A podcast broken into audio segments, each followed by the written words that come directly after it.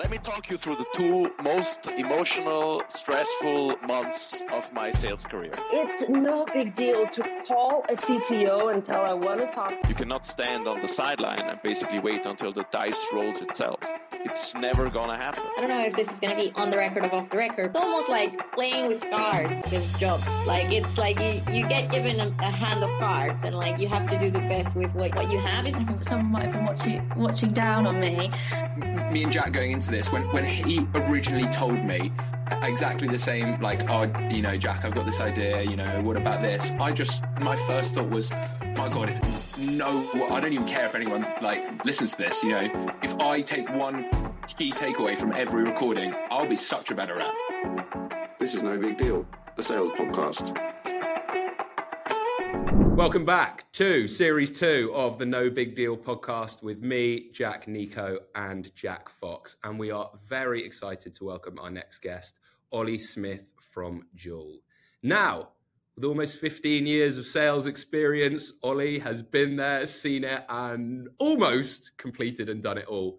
With a mix of new business, account management, and leadership experience, Ollie actually started out in door to door sales in Australia for two years. He then moved into the IT space out in Australia before returning to the UK to work in the creative and brand world. In his career, Ollie has set the sales record wherever he's been for the biggest deal sold. I mean, he has to be on no big deal with that claim. He's 5x revenue at Duel in two years, and he's ran a business with a team of 80 door to door reps when he was 21 in Australia. Definitely need to dig into that in a bit. Thanks so much, Ollie, for joining. Oh, thanks for having me. Top man, Ollie. Thanks for joining us, mate. I've got a quick question to kick us off. Mm. You've you've obviously closed a lot of deals. You've got a seriously good CV there. Can you tell us like, what, what's the most important part of of a, of a big deal at the start when you're starting off and you you think I'm going to build a big deal around this? What's the key ingredient that you look for? That's a really good question. I think for me is taking a step back and actually analyzing what the actual opportunity is. Um, I think we can all see I think something that every salesperson either does or has done in their career is see something shiny in the grass and want to run directly towards it, um, and then sort of have those blinkers on. So that for me, whenever that opportunity exists, is to yeah take a couple of step backs, sink it in, think about it. Like don't rush, do it properly. So like seeing the size of the prize, not just the not just the glitter. Exactly. So yeah. as, as, as into, and if you think about how that sales process is then going to set up the long term relationship with that client as well, you know, like you've got to obviously hand this over to a customer success team. You want to grow the account. You want to ensure the account uh, renews and is going to be a, a good advocate for you um, out in the market as well. So I think being able to take those step backs and and really understand the size, not just the size of the opportunity, but what the brand or what the company themselves is looking for um, early on is really going to shape your entire sales process. And then that's going to set the precedent for the rest of the relationship that you have with that client moving forward as well. Do you know what's so interesting about that, Jack? And I think that's a massive difference when we go and speak to, you know, frontline sales reps of um, like seed or series A back companies versus like us with our experience before working at like a post series C and D, where generally it was like growth at any cost. Just sell, like sell, sell, sell, sell, sell any deals. Whereas like Ollie has to think about, okay, is this really in our ICP? Are we going to be able to deliver value to this customer? Is this going to be a long serving customer, which actually is going to shape the way that all of these big, massive growth series funding back companies will have to reverse back to, like to stop churn? Yeah, yeah, I've said the same thing as well. Like the the the sh- what's the best word to describe? Like the constraints on the deals that we sell now are far more tight because the, we have to see that the customer is going to outlive our CAC payback. We have to see that the customer is going to have room for growth in white space. We have to see the customer is going to be a good advocate. We have to see that the customer is going to make the onboarding process easy for our side and not be a constant thorn in the side. Like the, the concept of selling a deal to a customer now is far more about the actual total contract length as opposed to getting a transaction done. So Ollie, on that note, can you tell us about the start of this deal, like the details of the start of this deal that made you think, okay, this isn't just a shiny object. This is actually something that we can go and do good business with and also as well on top of that ollie give us like a quick description of of Duel and like what you do. Yeah for sure. So um so Duel we we are um, brand advocacy um, software. We help brands in the fashion and beauty space power social commerce. So what social commerce is is not people buying through social media platforms, but people being influenced to make purchasing decisions through what they see on social media. So what we essentially do is work with brands to help them identify a pool of advocates, people that genuinely love their brand, that have social influence, to be able to go and promote um, to make their promote their brand and deliver advocacy um, in different ways. So it's kind of like the anti-influencer brigade, the old school way of thinking of, of humans promoting your brand used to be, oh, let's pay someone lots of money because they've got a big following to promote our brand. It does nothing for your brand. No one cares about it. Um, people care about human interaction. Um, Gen Z care about what people that look like them are doing and buying. Um, so we just help brands do that at scale, essentially. Uh, but yeah, going back to the start of this deal, well, actually, it would be way before the deal even started. Um, we we as a as a company, you know, we've come from you know when I started, fifteen people, scrappy. We're all doing lots of different things. Um, to now being uh, what I call a real company. Um, two years later, with uh, with with great clients. Um, obviously for us, you know, our ICP getting in front of these bigger, more referenceable brands is, is obviously a lot more difficult when you are that brand new um, thing that, that nobody really knows about. Um, so we had a, a, pretty clear strategy in place to try and get those logos towards us through partners. Again, through good partners, you've got to BD them in order for you to become trusting and referenceable because it's their reputation that they're putting on the line if they're obviously introducing you. So it was, more my CEO than me that, that started that relationship, but spent a couple of years working very closely, um, well, BDing essentially these partners based in the States um, who essentially know the CEOs of every major brand and retailer in America. Can't even like explain the significance of these people and, and who they know through their background in finance. Um, so I had to get them on board because they, we we were aware that they were the key to getting introductions into these brands. So actually that's where it started was a couple of years of hard BDing a partner in order to get introductions into into any of the major brands in the states. That's mad, isn't it? Because that business model is so different to the business model of cold outreach plus trying to get inbound leads. But arguably, is far more effective with longevity because the partnership ecosystem just continues to serve you once it's in place. Whereas like the BD ecosystem is just like a one and done kind of system. You have to just keep rinsing and repeating it. And if the well dries out, the well dries out. Yeah, hundred percent. We, we the the deal I'm I'm talking about today, we were BDing heavily that that organisation um, across our business, getting absolutely nowhere um, through that. And then one email from this partner into the CEO of this business meant a reply within an hour, and a meeting set up another hour later with the CMO and the marketing leadership suite for us to present to and it's amazing how crazy referrals, aren't they? man.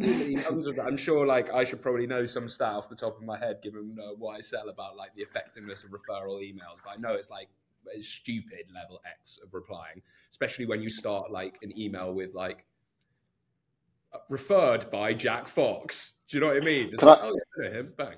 Can I just say the biggest deal I've ever sold, Jack? Your contact referred me into the deal.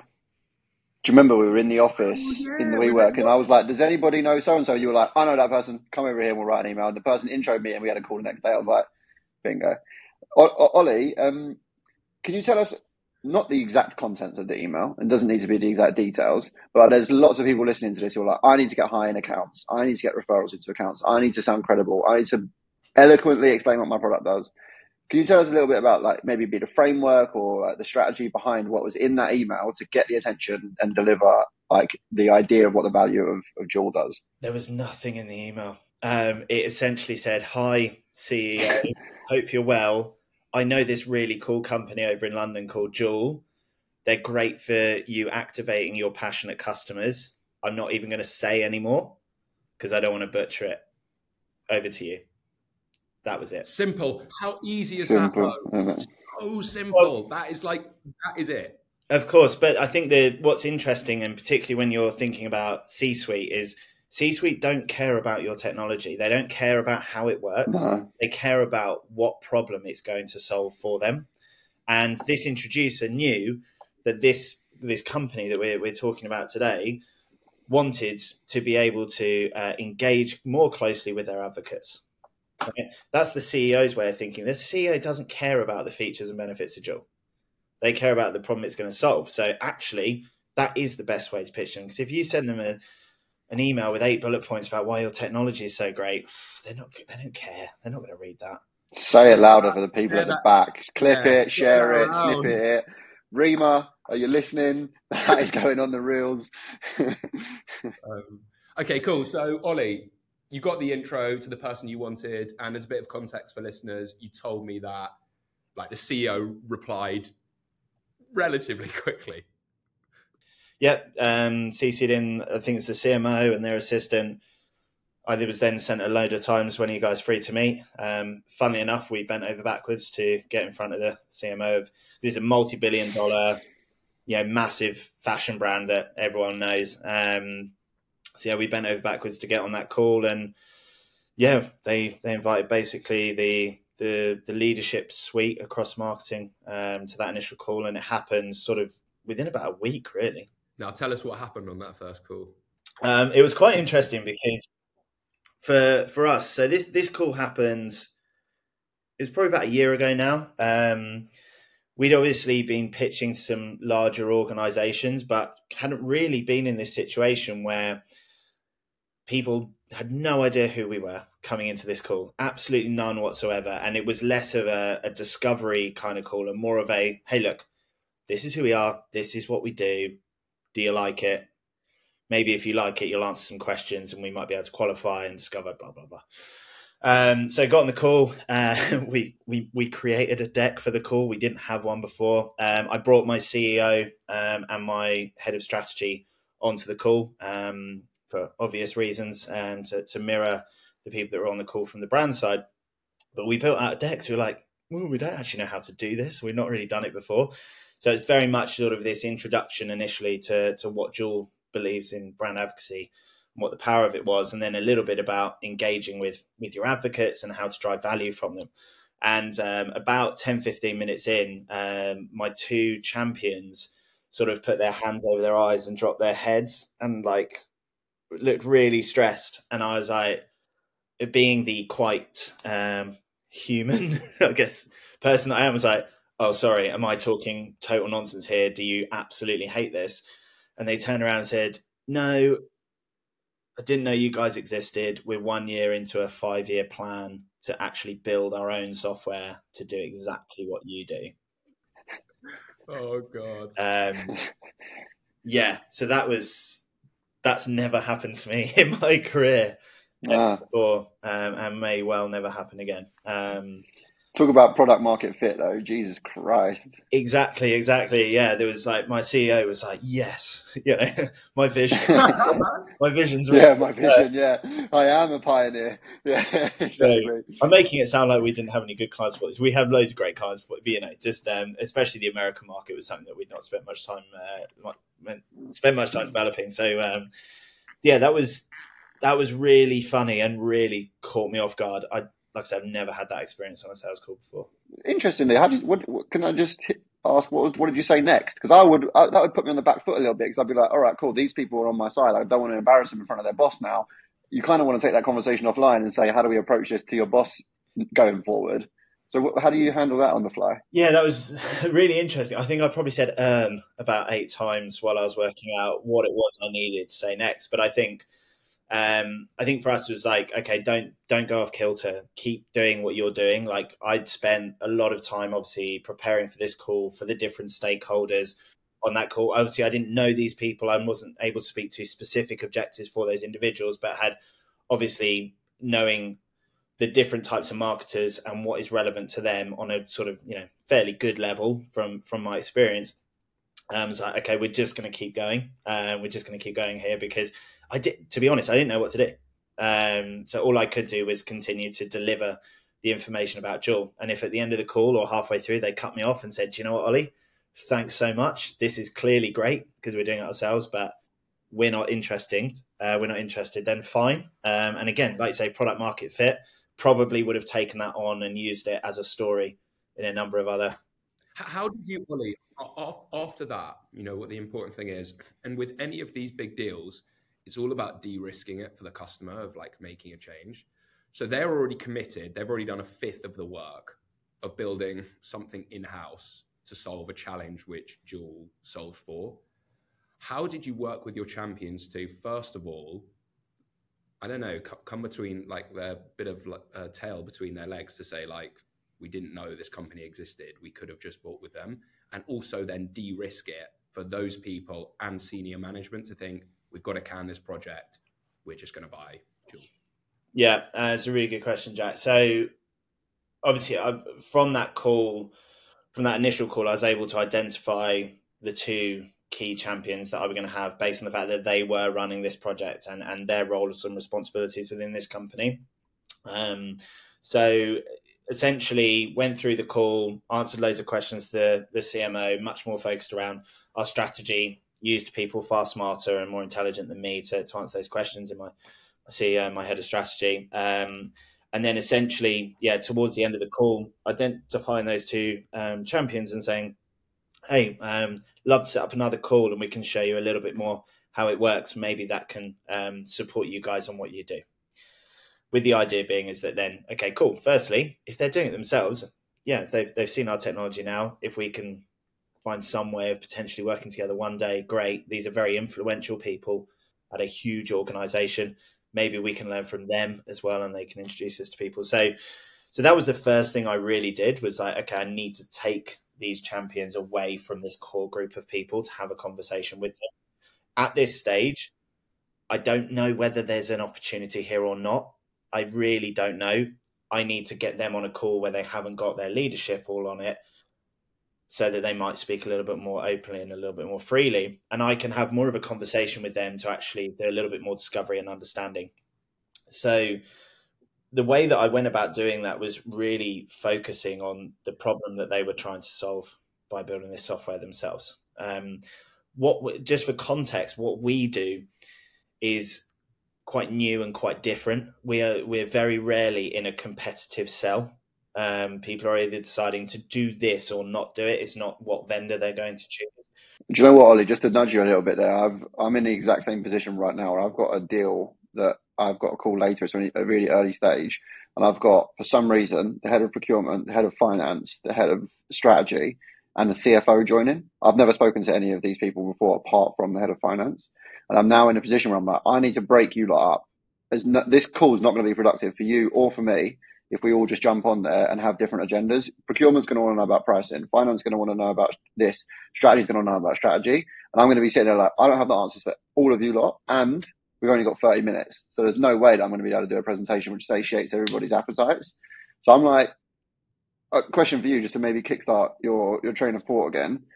How do you go about breaking those individuals up so that you can multi-thread, but in a uni-directional like way? Yeah. So the the big thing that I will always do in that situation is make sure I've got a very clear question that is specific yeah. to each of those people. It only needs to be one question but I need to ensure that I'm extracting something from each person. So what it's actually more about the answer. Seriously, seriously good bit of advice. hold on, hold the phone for a second. Because often, often you you kind of know what the answer is going to be, right? You've sold into procurement people before, I'm sure.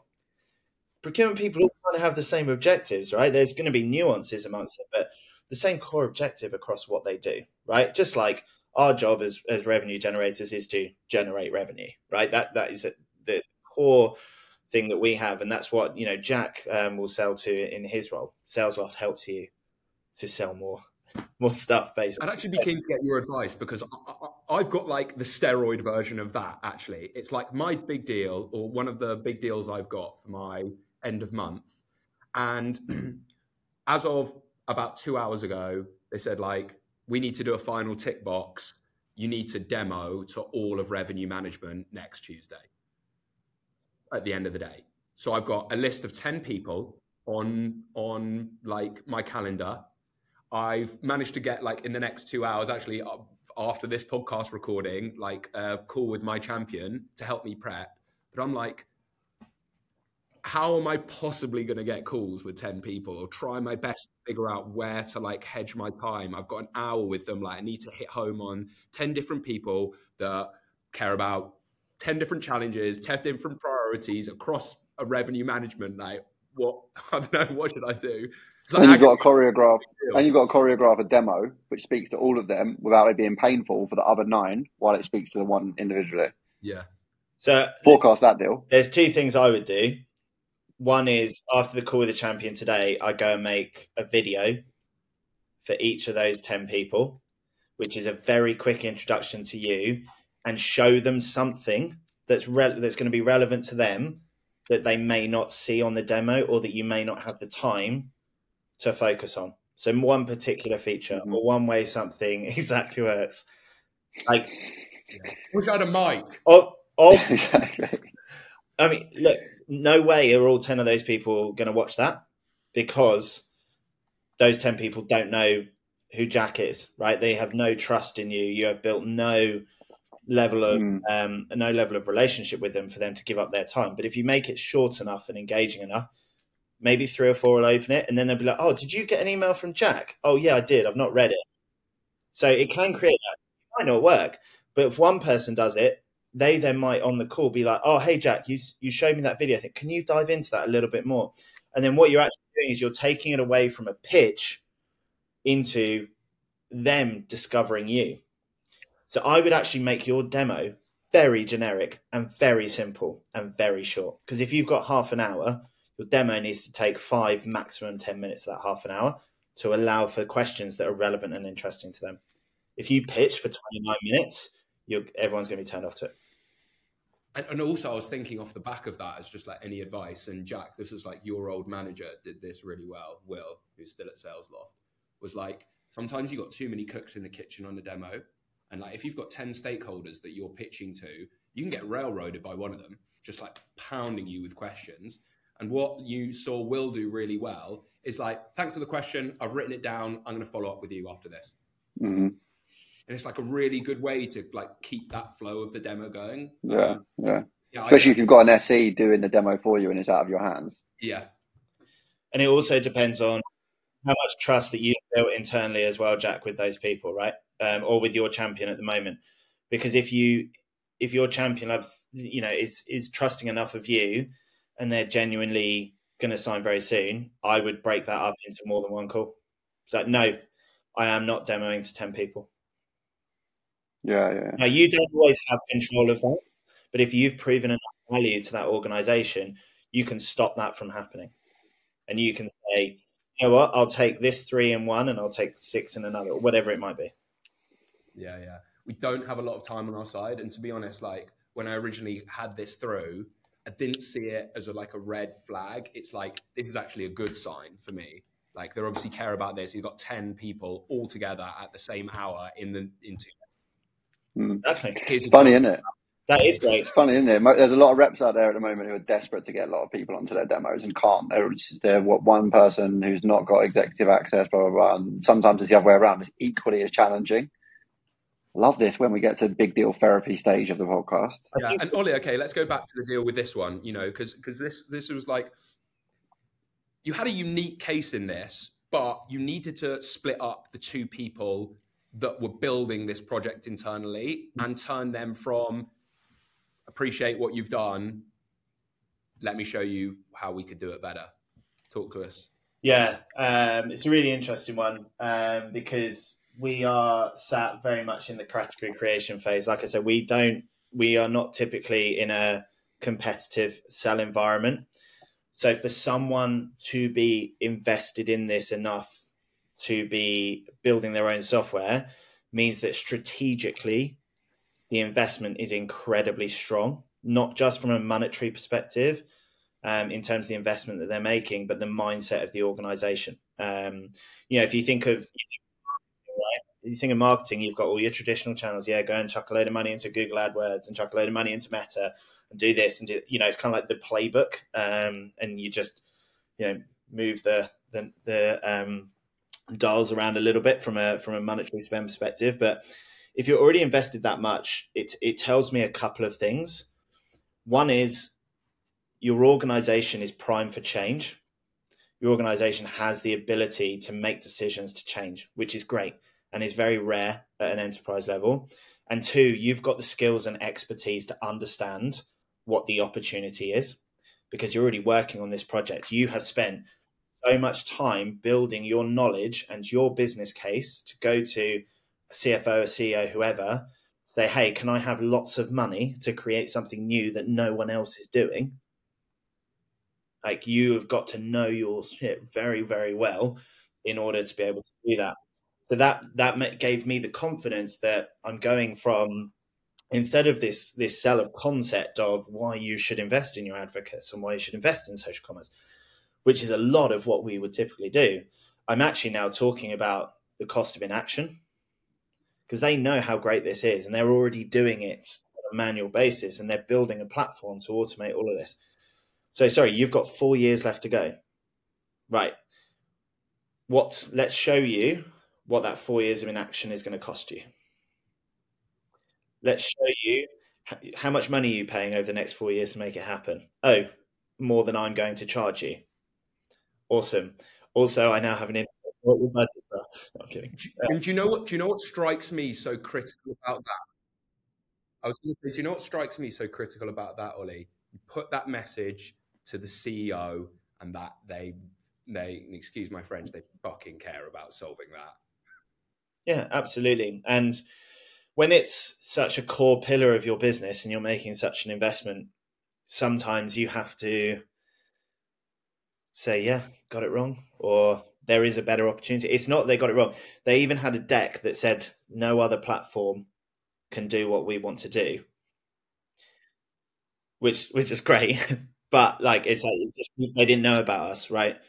If they started researching today, they would have found us. I'm pretty confident of that. Um, but this is obviously like two years ago when they started this project, two and a half years ago, um, when we were a very different business to, to where we are today. So I think that that that cost of inaction, and then not just the cost of inaction, but the fact that they could get to market with this very quickly in comparison. Yeah, you're moving you're moving time horizon this way and this way at the same time. Exactly. Your business case is sound. But it's still you're still eating it, right? You're still eating it. They could have some and some businesses would have definitely you know kicked Duel out and said leave us alone and don't come back. And some people would have done that, but this is a very progressive organisation that really understood the opportunity. Um, so yeah, it was an interesting one. Did you do you think okay, this is interesting, and this is Jack. This is not something that we've touched on in like ages. Do you think you were lucky that this brand thought progressively or do you think that your business case for cost of inaction was strong enough for them to can the project? Which one do you think? I don't think it's one or the other because one leads to two. So the fact that they were they are brave and they're open is why they were doing this in the first place. So selling Duel on cost of inaction is not always the best. Well, most of the time, it isn't the best way to sell Duel because they don't have an idea. The buyer doesn't have an idea of what the inaction actually is because they're already spending their marketing dollars somewhere else and getting a positive return. So you're talking conceptually about, oh, you're getting a 3x ROI here. Take that money away and give it to us, and we'll give you a 5x. Well, that's already a guaranteed 3x return. Well, not guaranteed, but they know it's going to happen because it happened last year and it happened the year before and it happened the year before that, right? It's the same with us with our own money, you know, and, and interest rates, and you know, it depends on how risky you want to be. We're, and we're also in a world where marketing budgets are shrinking all the time, particularly as a percentage of total revenue. So marketing leaders have got less to work with and often bigger targets. So that cost of inaction is quite difficult when you're talking about something so conceptual. However, if a business is already doing it, or your biggest competitor is doing it, and doing really well out of it, then it starts to make sense. And this is where, as the development of a business, with our case studies now and our referenceability, we can talk about cost of inaction a lot more. Whereas back then, a year ago, we couldn't as much. Ollie, that was a very, very eloquent academic way of explaining what is a very complex part of a business case when you're trying to develop a business case for cost of inaction because it's really hard to explain to somebody how to quantify a cost of inaction and to validate it back to a prospect without sounding like you're fear mongering or you're plucking numbers out of thin air or you're trying to say that their baby's ugly. Cost of inaction is a really hard thing to try and say to somebody, but to use social proof, case studies, validate the cost of spend, and also improve the ROI on a guaranteed ROI that they've already got while doing it confidently, and I'm assuming quite diplomatically, is a really hard thing to do. You explained that very well. So, thanks. Yeah. Congrats. I, look, I, I do performance calculators for clients. I could put any odd numbers on there. You know, you could, I could. Yeah, yeah, exactly. exactly. Like, you know, I could say, right, this is our best program, and if you, you know, if you meet our best program, you're going to make this much money, and no one would believe it because it's our best program for a reason in terms of the ROI. The ROI is silly on that program. It doesn't. It doesn't mean, but it doesn't mean anything to them, right? It's like, well, what if we're not as good as your best client? You know, you've got seventy odd programs running. That's one. So it's like, actually, I'm going to show you what a bang average program is going to look like. Because for you to make the decision to turn off one tap to turn this one on, it's got to be realistic. It's got to be exciting enough to make the decision, but it's got to be realistic enough so that they actually do believe it as well, right? Yeah, that's why it's interesting that you went from 3x ROI on current spend to only 5x ROI in this like future state because you could have gone like 500x ROI, like, but obviously no one, no one buys that. Uh, that's really interesting, and I'm assuming at that point was when you used like the here's the size of the prize. This isn't just a shiny thing for me or a shiny thing for you. This is a real good business opportunity for both of us. Let's talk. Exactly. We moved pretty quickly through this process. Um, you know, I, I love to talk about the impulse curve and time, the right time to close. I base a lot of what I do on that and a lot of my training. And the impulse was so high. It was like, let's go. Let's make this happen now. Um, we, we didn't do our typical sales process with this deal. It actually all happened really quickly. It was our biggest deal at the time um, by a lot. Um, and yeah, it happened very, very quickly. So it's like, okay, let's get down to business. How are we actually going to go about this? Let's get tech involved. Let's make sure it works. Let's get procurement involved. Send me your 300 page MSA and we'll start negotiating and we'll start to do all of these activities in the background um, because you are closed, right? In, in From the mindset perspective, you want to do this. Ollie, impulse curve Elaborate. What's that? And it, I was thinking the same thing. That's got me sat up quite, quite. Okay, cool. So the impulse curve is quite simple. It's basically two axes, and one is impulse, and one is time. Okay, and whatever buying decision you are making, you have a line at which you will buy. Okay. Now, for me, if it's um, if it's I don't know buying a pint at the pub, right? My line is quite low to the ground because I'm going to the pub. I, am going to buy a beer. So my impulse to buy that it only gets lower. is very low. Not when you have a kid. It's very different, Jack. Um, but when you, but yeah, my impulse is, is a simple decision for me to make. Okay, I make it very quickly. I don't need to be massively impulsive to do that. And I feel really embarrassed that I've used beer as an example, but hopefully that makes sense. When you are investing into something much bigger. So let's say you're buying a house as an individual, right? Of course, you can get excited about things, but there's so much more that goes into making that decision that actually your buying line is far, far higher. So impulse needs to be built over time. I wish I had the graph on screen. It looked really good. Impulse needs to be built over time to get above the buying line, and that's when you need to close someone. If you go to try, if you go and view a house and within eight seconds of walking in the door, the estate agent goes, Do you want to buy it? You'd say no because you haven't had enough impulse built yet. Your buying line is way too high. Whereas you do your first viewing, then you go home, you think about it some more, you look at the pictures again, you go through your buying process, second viewing, whatever you need to do, right? And then you're above the buying line. And then the agent says, Do you want to make an offer? You make an offer because you're above the buying line. But most salespeople don't understand where someone's buying line is. And they definitely, well, not definitely, but a lot of people don't know the right time to ask to sign the deal, to close the deal. So, do you know what? And as well, I've worked with colleagues before that are really good at that. And like, they, you know, Jack always uses phrase blood in the water, but they'll be like, they can sense it towards the end of the call and quite satirically will be like, who gets the DocuSign? I, I've seen deals like big deals or things at the end. You you can sense that they're keen for it, and they'll be like, "Okay, cool, cool, let's go, let's go, let's sign it," and the deal will be done in two days. I'm like, it almost comes off as slightly aggressive, but like knowing this, like as a curve, it's like they just have that natural instinct to go like, "Cool, if you're keen, let's just do it now." Then what are we waiting for? Exactly. And as soon as they get off the call with you, the impulse starts to drop because they come off the call. I'll come off this podcast to loads of emails, loads of slacks, whatever. My focus has gone away from what you and I have just been talking about. So therefore, you start to move on to other things. So impulse starts to drop. As soon as you get off the call, they are less interested in what you had to say, unless they then go and talk about it internally. And then it drops, and then a few days later, they have an internal meeting to talk about you, and then it rises again. But you don't send the email at the right time. You don't book the call at the right time. It drops again and then you try and close them after an elongated sales process, they've not been above the buy line for ages. Oh, this is seriously good. This is...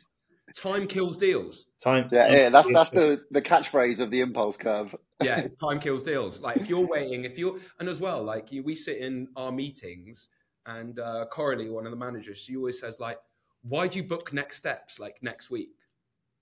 Like why are you not asking it for it tomorrow?" Mm. Do you know what I mean? Like that should be your first point of call. And I've started to do that in demos, and I'm like, "Are you free tomorrow? Like, are you free this afternoon?" Mm. Yep. Like, can I come and see you in person? Like, well, can you come to my offices and try and like really build momentum? You know, but anyway, we're, we're we're at time of like, Elliot. Any, if you've got more to add, then we've got final couple of questions. Um, the only thing I'd say is go and look at your pipeline. There are deals that have been in your pipeline for months. They are never going to close. Mm. It's you, Ollie. I'm joking. but, but they but they won't because they're way too. Below. You've got to start again because they're below the impulse. They're below the buy line. It's going to be very difficult to get them back up now. There's a reason why I haven't said yes to you. Yeah. Ollie, we got a final couple of questions. Yeah. I love this. It's been great. What's what what skill do you think has made you an effective salesperson? Um, I think for me, and I know it's a real cop out, and it sounds a bit like David Brent, but it's being able to talk to all sorts of different people on their level, and that is almost a direct quote from The Office, but it's true.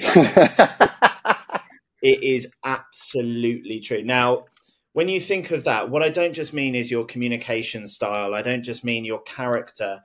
I mean your ability to understand their challenges in advance before you get on the call, knowing what they're going to say before they get on the call. Obviously, of course, communicating in a way, mirroring them. You know, I, I always use the analogy of don't be sat across the table from someone, be sat next to them. You know, that kind of idea of of of them building that trust in you. Like I said, like you said at the top of the call, I spent two years doing door to door sales. I learned everything, almost everything that I know about selling from that job. And it's because one minute you're talking to someone in a mansion and the next minute you're talking to someone in a studio flat in like different suburbs. And, you know, like the, the ability to meet and interact with as many different types of people as possible and really learn from them, really understand them is, I think that's my, that's what's helped me the most in my career for sure. I was going to say I never did door to door sales, but I did do a form of door to door sales, i.e., recruitment. I did it for four years, and I learned more in that four years of recruitment I did in working in software. The strategy and tactics of selling deals I learned in software sales, but like the actual hardcore reflexes of selling, I learned from hitting phones and speaking to 150 people a day on repeat, every different type of person, listening to people's stories about their lives, blah blah blah, blah and just anticipating how to have human to human conversations, all that shit. You can't replace that. It's like should be a national service doing door lights. That's a form of sales. Yeah, I, I, I think it's it's really important to do, and you know, it's it just gives you the foundations that you, you can't learn that. You you know, you can learn sales methodologies and you can learn you know mm-hmm. how to read contract, all this sort of stuff. You can't learn that. You just got to practice it. Yeah, agreed. And last agree. all, before we finish, what is your favorite memory in your sales career? That's a really really good question. Uh, I don't know. I've I've actually got one from my door to door sales day. So when I started, I was appalling. I was so bad. It was commission only, right? I had no money. I was living in Sydney, horrendous. Um, and it was like ten to eight at night. I made no sales all day. Start chatting to this guy and kind of right place, right time. But uh, I could see he had the the rugby league on in the background, so we just started talking about that. And I didn't pitch him, and we just chatted for five minutes.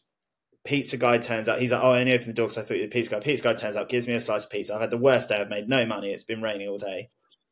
And then after five minutes of chatting away, he's like, so what are you? Why are you at my door? And I was like, oh, I'm you know getting people to to donate to this charity. And he was like, I'll sign up for that. And signed up to regular donate. Then his mate turned up and he was like, You got to do this as well. So I made two hundred dollars. It was my best day ever. I made two hundred dollars and I got a slice of pizza in the pouring rain at the end of the day. And I'd worked my ass off all day. I'd spoken to hundred people. And then this guy literally, literally changed my life because I, I was going to quit.